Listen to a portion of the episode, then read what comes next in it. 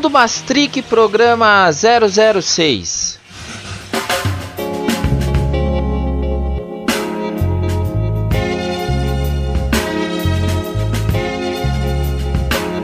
Olá para todos, viajantes do Mundo Mastric, beleza por aí? Isso aqui é o programa 6 desse podcast que é um pouco de tudo e muito de nada. Deixando aqui alguns recados rapidinhos. Em primeiro lugar, eu quero pedir desculpas porque esse, esse podcast ele é semanal, mas eu tive algum problema, alguns probleminhas com gravação é, semana passada. Eu não consegui colocar esse episódio no ar. Ele só está indo ao ar é, uma semana, duas semanas depois, né, do episódio anterior. É, eu queria também agradecer muita gente que ouviu o programa né, o 5, muita gente que deixou comentário para mim, muita gente que começou a ouvir a banda, foi atrás da banda depois é, do Ignition por causa do programa. Isso é muito legal para mim. Queria deixar um salve especial pro meu brother Trafani, que faz meu colega de podcast né, no Quadro Negro. Ele gostou bastante lá. Também quero deixar um abraço aqui pro Clasher, o Xará, que ele ouviu o, o programa lá e gostou muito. É, e ele já conhecia a banda, apesar disso. Eu queria também deixar um abraço para minha amiga Dani Guadalupe, né? Ela nem usa mais esse nome, mas eu gosto de chamar ela assim. Ela gosta muito desse filme que eu vou falar hoje nesse programa. Eu queria mandar também um abraço pro Vinícius o ET, meu amigo ET, que ele foi a pessoa que me indicou o documentário que eu vou citar no final. Foi por causa dele, por causa dessa indicação dele que inclusive surgiu essa pauta aqui. Você também pode mandar coisas para mim. Você pode mandar pelas redes sociais, no Twitter que é Mastric tem o meu e-mail que é mastric@gmail.com. Pode procurar também no Spotify, no Cashbox, no Anchor FM. É só procurar lá Mundo Mastric. Então é isso. Vamos mais esse episódio aí. Espero que vocês gostem. Vamos curtir aí.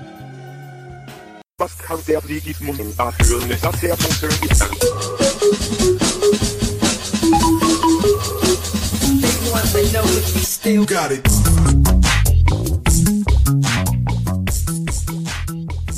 No episódio piloto, ao menos numa das versões que eu gravei, porque agora eu tô em dúvida, hein? Eu não sei qual versão que eu coloquei no ar. Eu deveria ter ouvido antes, né? Mas enfim, a vida é louca, vamos na sorte. Eu prometi que eu falaria de filme Sessão da Tarde, né? Eu gosto muito de filme Sessão da Tarde.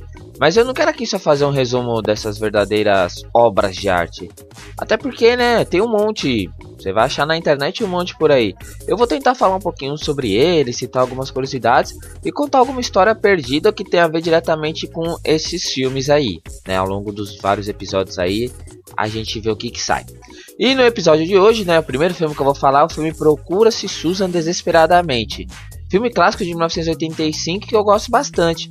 E dentro desse filme tem uma história que vocês vão ficar chocados. Eu diria mais que essa história ela é alucinante.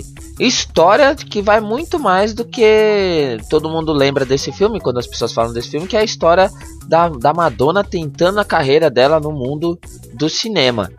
É, mas tem muito mais que isso, muito mais. Mas antes da gente ver essa história, vamos dar uma passadinha nas informações básicas, nas curiosidades desse filme. Tem muita informação legal também, muita informação bacana e muita curiosidade. Vai ser bem legal, vamos lá. And you can dance for inspiration. Come on.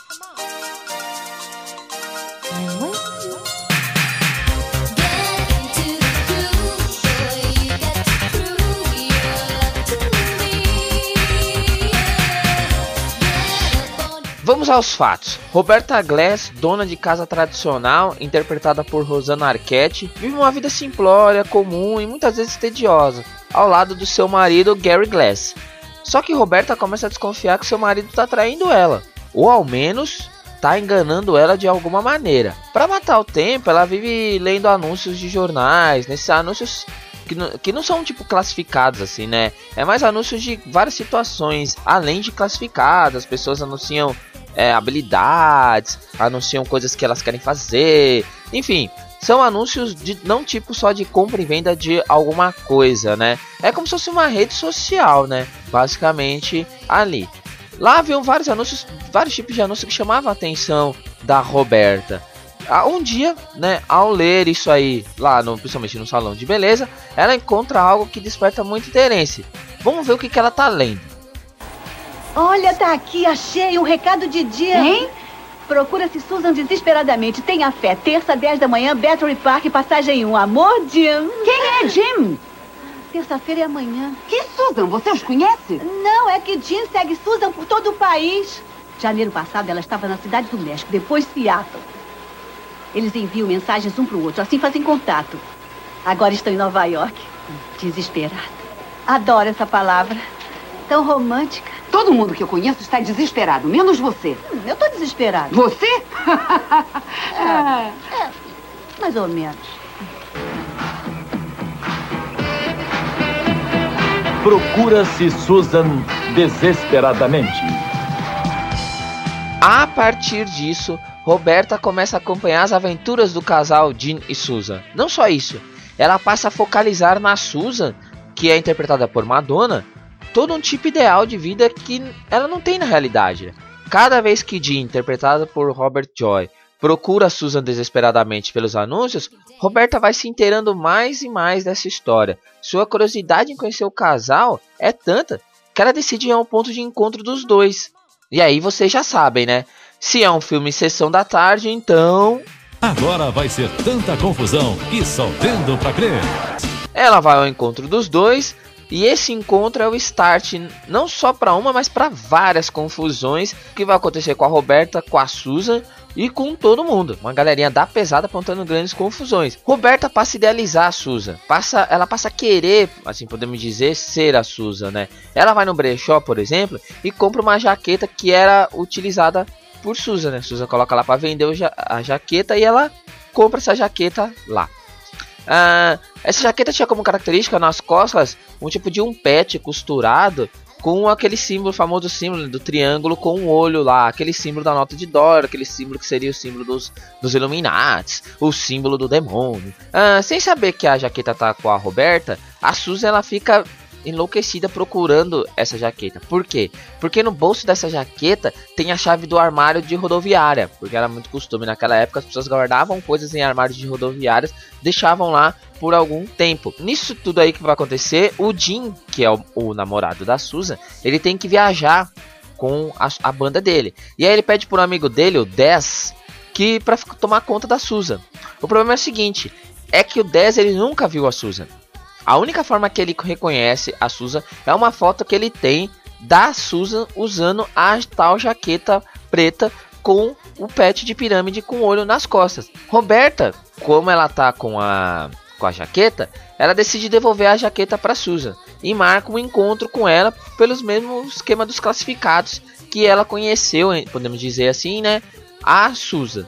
Porém, por causa dessa jaqueta, a Roberta é confundida com a Susan por um ladrão que deseja recuperar uns brincos que a Susan deu um, um cambal lá que ela roubou e que por coincidência estão dentro das jaquetas. E aí o que, que vai acontecer? A Roberta então ela sofre um acidente. Nessa confusão toda ela bate a cabeça num poste e quando ela acorda, ela perdeu a memória. E por causa disso ela começa a achar que ela é a Susan. Porque tava ali no próprio subconsciente dela que ela era Susan. Quem socorre ela? O Dez. E aí ele passa a acreditar, como ele não conhecia a Susan, mas ele conhece a jaqueta, ele passa a achar que a Roberta é a Susan. A partir disso, a Roberta vai embarcar numa jornada para tentar achar pistas, provar que ela é a Susan, uma vez que ela não tem lembrança total. O Dez se apaixona pela Roberta, mas ele tenta esconder esse sentimento, porque lembra, ele não sabe que ele tá entrando em contato com a Roberta, que quem ele conheceu é a Roberta. Para ele, ele tá conhecendo a Susan, e a Susan é a namorada do amigo dele. E aí ele vai negando esse sentimento que tá surgindo dentro dele, em grande parte porque ele, por respeito a amizade que ele tem ao Jim. Vocês imaginam que toda essa história então vai dar um rebuliço gigantesco. Como é que acaba isso? Vamos assistir para ver. Quem nunca assistiu, assista. Quem já assistiu, assista de novo.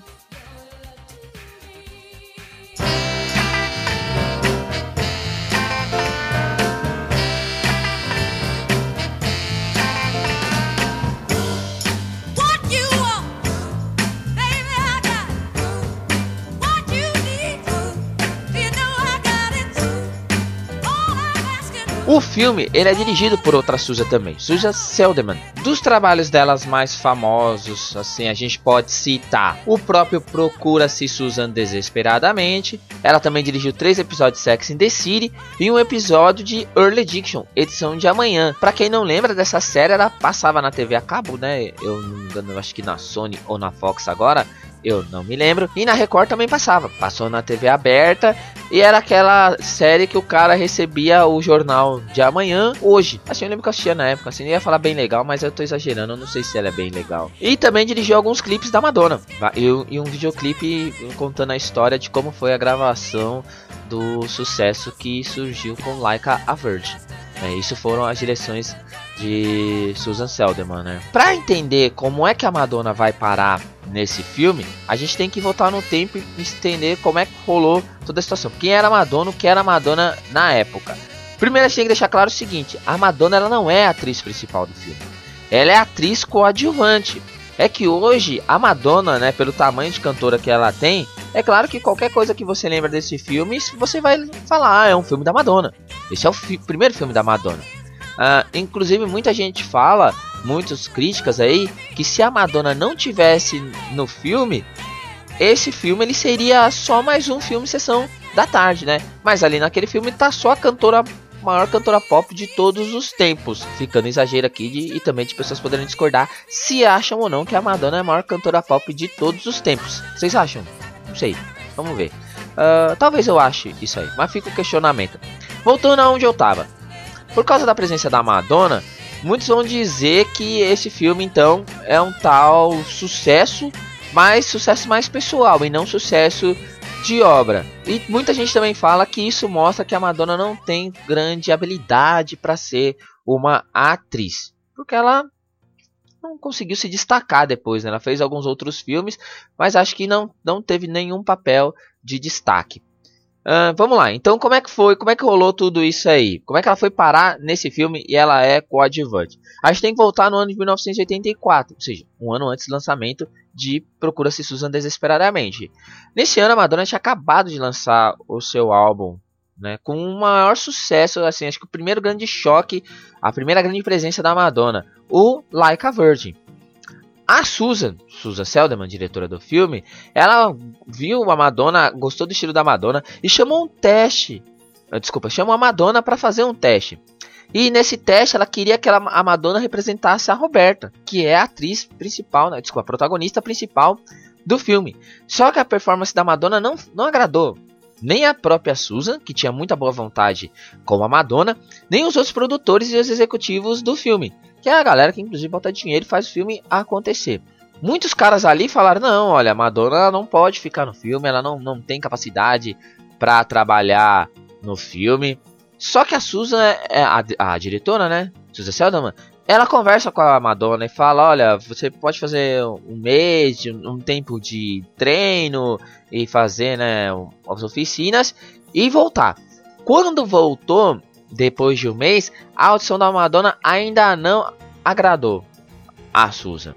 Só que ela fala: Não, olha, tudo bem, você não, eu não consigo te colocar no papel de Roberta, mas eu quero te convidar por causa do seu estilo, né, o estilo dela na época, um estilo bem característico, para você fazer o papel de Susan.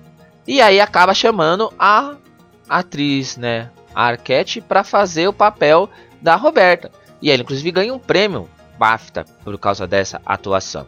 Você vê como a história né, tem os seus caminhos erráticos.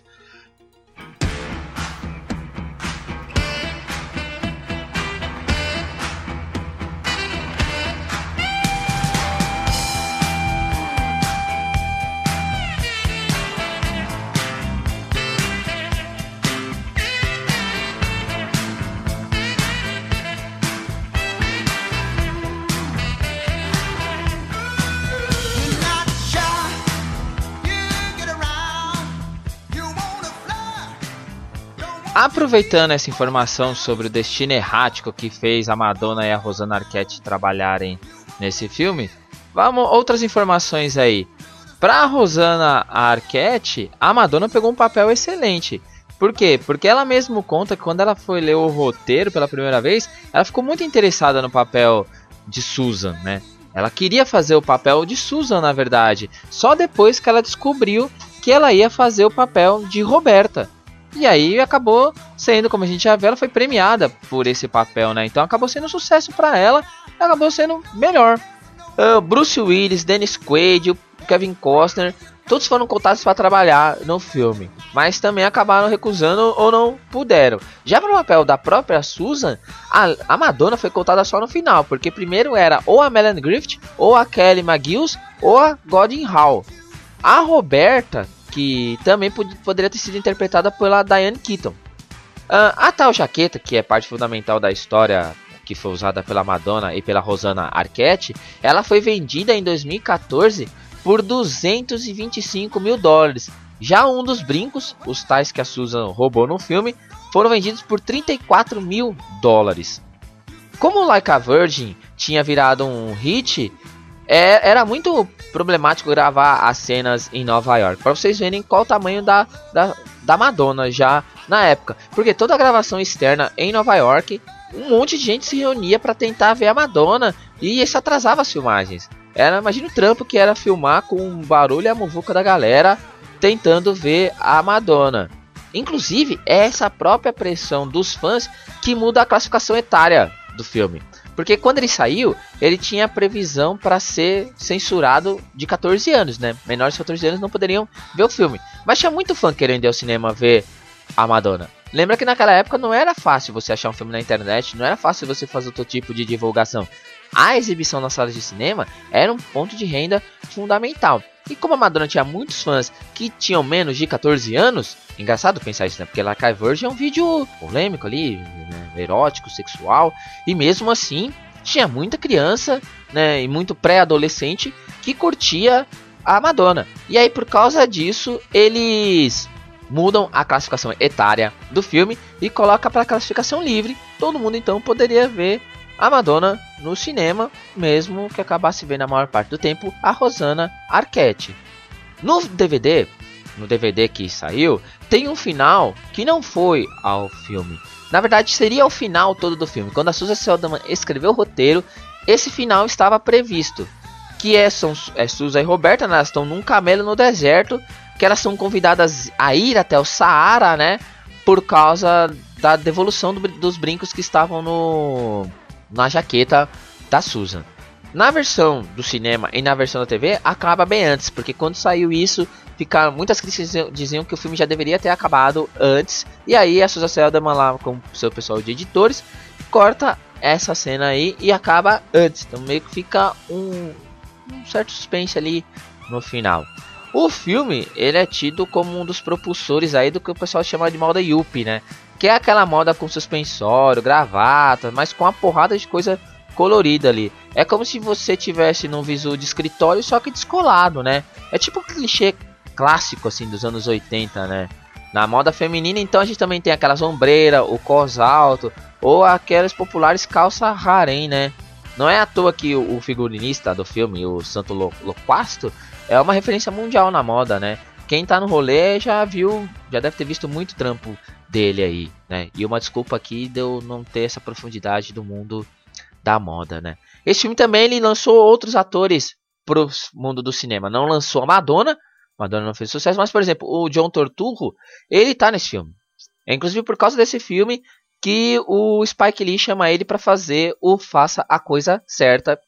O filme, esse filme, Procura-se Susan Desesperadamente, ele é inspirado em outro filme. A inspiração dele é um filme francês de 1974, Céline et Juliette von Anbito. Esse filme aí, quem quiser procurar, depois eu vou botar umas informações mais sobre esse filme lá na nossa thread. Vou botar umas fotos da moda Yuppie, né, os figurinos do Santo Loquasto lá para vocês darem uma olhada. Vou colocar a foto do leilão da jaqueta. Botar mais uma enciclopédiazinha lá na nossa famosa thread sobre cada episódio. É, vocês podem ver então que o filme ele tem muitas curiosidades. Mas vocês já devem estar perguntando aí, tá? Mas e que história é essa que chama tanta atenção? Qual que é a história que a gente está procurando dentro desse filme. Bom, tá vindo aí, vamos, vamos sacar.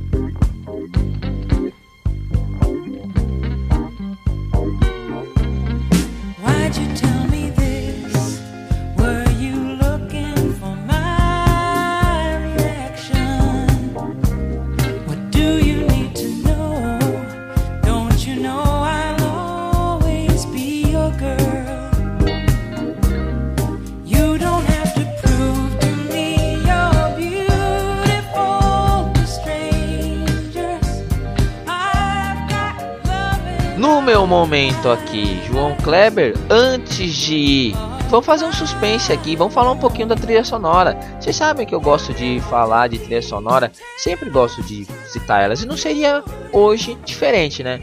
Essa trilha tem um lance bem curioso, né? Ela foi lançada em vinil e CD junto com a trilha sonora de outro filme. É, estranho, né? Lançaram no mesmo disco a trilha sonora do Procura-se Susan Desesperadamente, justo com a trilha do filme Make Mr. Right. Isso é bizarro, né? Eu não lembro particularmente de um filme que foi lançado junto com uma trilha split com outro filme, mas esse aí foi. E tem mais, essa trilha, a, a parte do vinil que tem, né, do disco, que tem as músicas do Procura Susan Desesperadamente, não tem nenhuma música que toca no filme, não uma música oficial. Por quê? Olha só, no filme a gente tem a, quais músicas, né? A Into the Groove, que foi a primeira música da, da lá que eu toquei pra vocês. Tem também a The Shoop Shoop Song, né? Da Beth Everett. Tem a One Fine Days do The Chiffons. Tem a Urgent do Junior Walk, que eu também já toquei ela aqui hoje. A You Belong Me do Carl Simon, Simon, que também já toquei. Tem aquela música Lust for Life, né, do Iggy Pop. Essa música, galera, basicamente não liga ela ao filme Procura se Desesperadamente. O pessoal lembra muito daquela música, dessa música naquela cena de abertura do Transport, né? Que o Mark Renton sai correndo enquanto ele manda aquele off maravilhoso lá, né? Choose your job, choose your happiness, choose your fucking career. Certo? Vocês viram que o meu sotaque britânico aí é muito louco, né? Meu Cockney, né? Porque eles são da Escócia, né? Tem também a música Suckers MCs, que ainda vou tocar um trechinho ali. Tem a Mashed Potato Time, do Diddy Sharp. Tem a One Thing Leads to Another, do The Fix. Tem a Respect, da Aretha Franklin, vocês já ouviram aí também. E tem a, a Someday Someway, do Marshall Crenshaw. Essas são as músicas que tocam no filme. Mas, o que, que tem no disco? São, quais são as músicas que tocam nesse disco? No disco tem aquelas famosas músicas que são compostas diretamente para as trilhas do filme. São músicas que são usadas para fazer alguns enxertos, né? Essas músicas são compostas pelo Thomas Newman.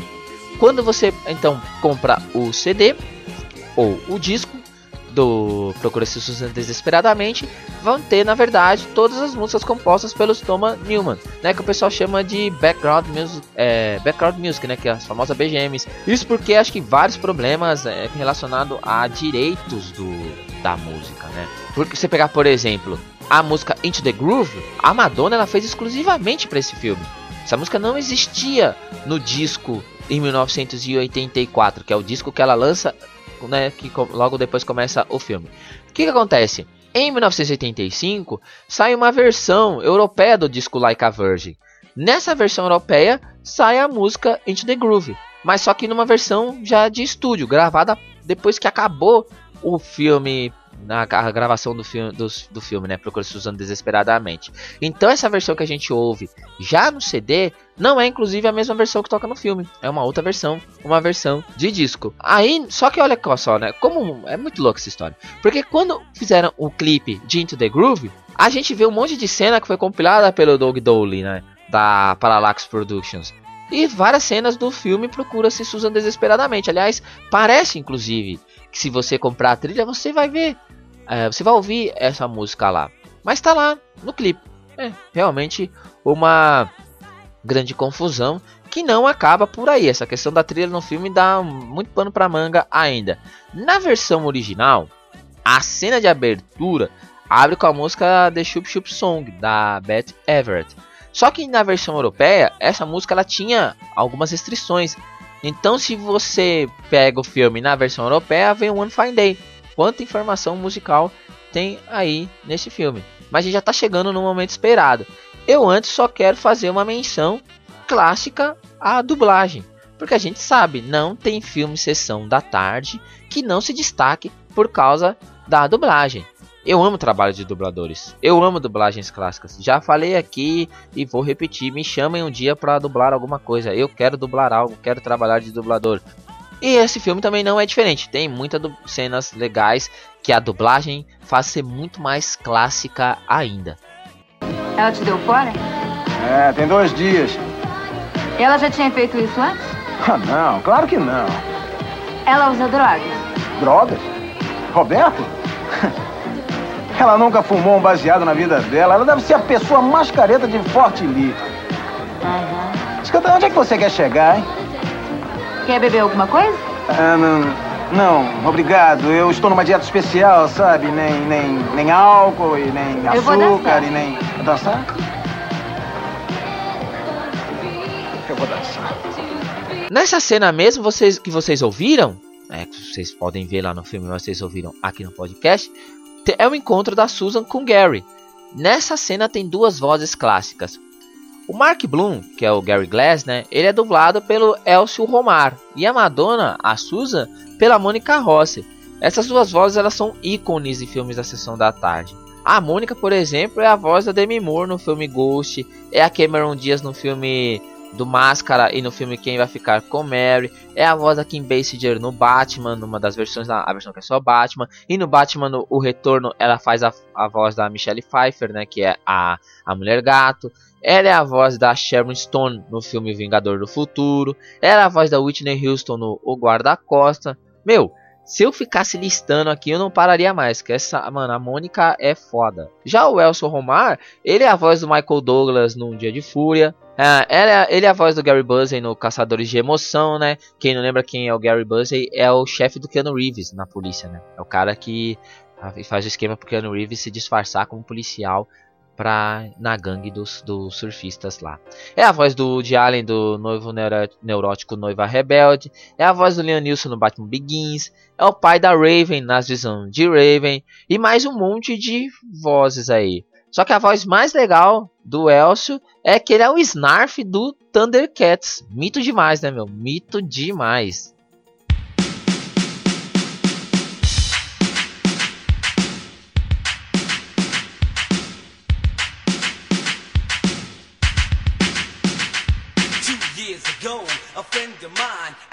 Agora chegou o grande momento. A história perdida nesse filme é a história do porquê que eu resolvi falar desse filme pra começar aí. né? Pra começar, por que que eu resolvi falar dele.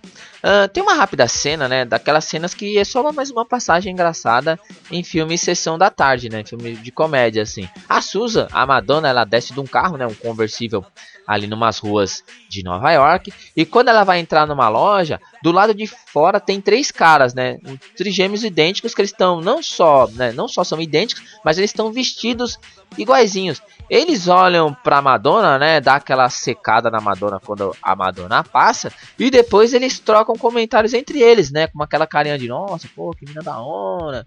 Ah, caramba e tal. E essa cena passa, né? Porque é, é- é engraçado ver essa cena lá. Mas fica só um enxerto ali. E por que que é aqui mora uma história realmente complexa? Porque o que acontece? No script original, essa cena não existia. Essa cena só foi pro filme porque a Susan Selderman, a diretora, resolveu colocar quando ela viu o sucesso que os trigêmeos estavam fazendo na TV.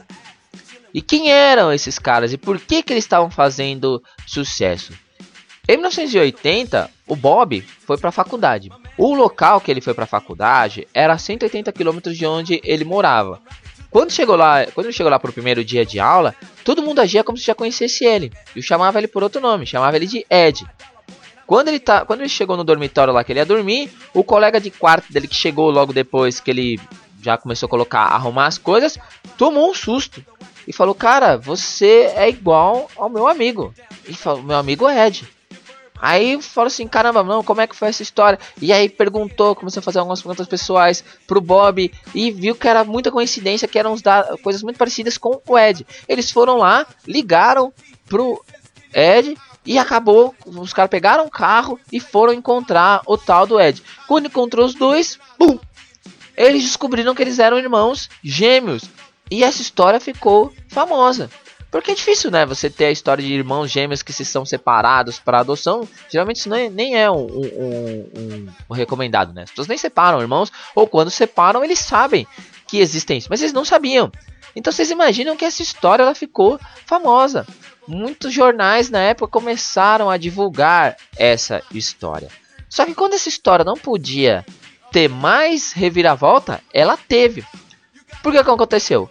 Com a exposição da, da foto dos irmãos nos jornais, David, que é um outro cara que pega o jornal, ou melhor, alguém entrega o jornal para ele e fala: Cara, você reconhece essas duas pessoas aqui? Ele fala: Caramba, sou eu. Ou seja, Robert Shafran, o Bob, Edward Galland, Ed e o David Kellman eram trigêmeos idênticos, separados ao serem colocados para adoção e eles não faziam a mínima ideia disso. Eles só foram descobrir em 1980. E aí essa história começou a rodar todos os Estados Unidos. Eles iam em vários programas porque eles eram idênticos não só fisicamente, mas eles tinham muitas coisas de personalidade idêntica. Então acabou virando um grande, imagina, né? Se fosse como hoje, é, uma pessoa fica meio famosa, né? Na dá aquela bombada na internet e a pessoa acaba indo em várias redes sociais e acaba indo em vários programas, enfim, viralizou.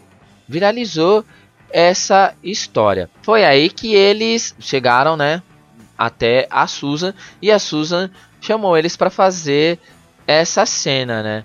Imagina vocês colocar no lugar deles também, assim, que coisa maluca. Só que essa história não acaba por aqui. História, o fim dela não é aí. O fim dela, inclusive, é muito triste, assim. Essa história é cheia de teorias da conspiração. Inclusive, ela envolve mais gêmeos idênticos também. Porque a, a instituição responsável por colocar eles para adoção, ela provavelmente fazia estudos secretos de comportamento humano. E esse, comporta e esse estudo é, consistia em grande parte em, em, saber se gêmeos idênticos tinham seu comportamento, as suas decisões morais e éticas determinadas de alguma forma pela genética. Ou seja, eles estavam fazendo experiências genéticas na prática com seres humanos. E esses três caras, né, esses trigêmeos, eles fazem partes desse estudo. E não só isso, eles foram colocados em famílias que eles já foram direcionados sem a família saber, sem os gêmeos saberem, só a instituição ali ficou sabia, né, porque elas estavam controlando isso. E além disso, eles eram sempre monitorados a vida inteira. Eles relatam que recebiam visitas de pessoas que faziam é, listas e faziam um grande pergunta, é, um monte de pergunta para eles. E essas perguntas eram justificadas porque fazia parte de um estudo ali normal, enfim, a família mesmo não sabia, ou seja, ninguém sabia. E isso vai gerando várias coisas neles, porque quando eles começam a descobrir essa história, eles começam a perceber que tem também a história da mãe deles, que é a história da mãe deles, que era uma moça muito nova, que tinha vários problemas pessoais, vários problemas que podem inclusive ter influenciado, né, ter sido geneticamente transmitido para eles e que eles de nenhuma forma tiveram como se tratar disso. Essa história ela é muito complexa. Essa história é muito maluca. Essa história toda ela tá num documentário chamado Three Identical Strangers de 2018, que lá tem vários detalhes dessa história alucinante. Vou colocar lá na thread, vocês acessem lá procurem ver esse documentário e ver a complexidade que é. Eu acho incrível essa história ter acontecido. E essa história está perdida ali dentro do filme Procura-se Susan desesperadamente. É isso a história. Espero que vocês tenham gostado. Espero que vocês tenham aprendido um pouco mais sobre esse filme, que vocês compartilhem com outras pessoas, que vocês falem muito bem desse podcast. Peço desculpas porque eu prometi que ia fazer edições mais curtas e essa não ficou tão curtinha como a anterior. Um grande abraço para todos e todas. A gente vai ouvir de encerramento a música de Chup Chup Song, Beth Everett, que é presente na cena original de abertura Procura-se Susan Desesperadamente, e uma das composições do Thomas Newman para o filme, que chama New York City by Day. Até a próxima, pessoal. Adiós, hasta luego. Até logo, é nóis!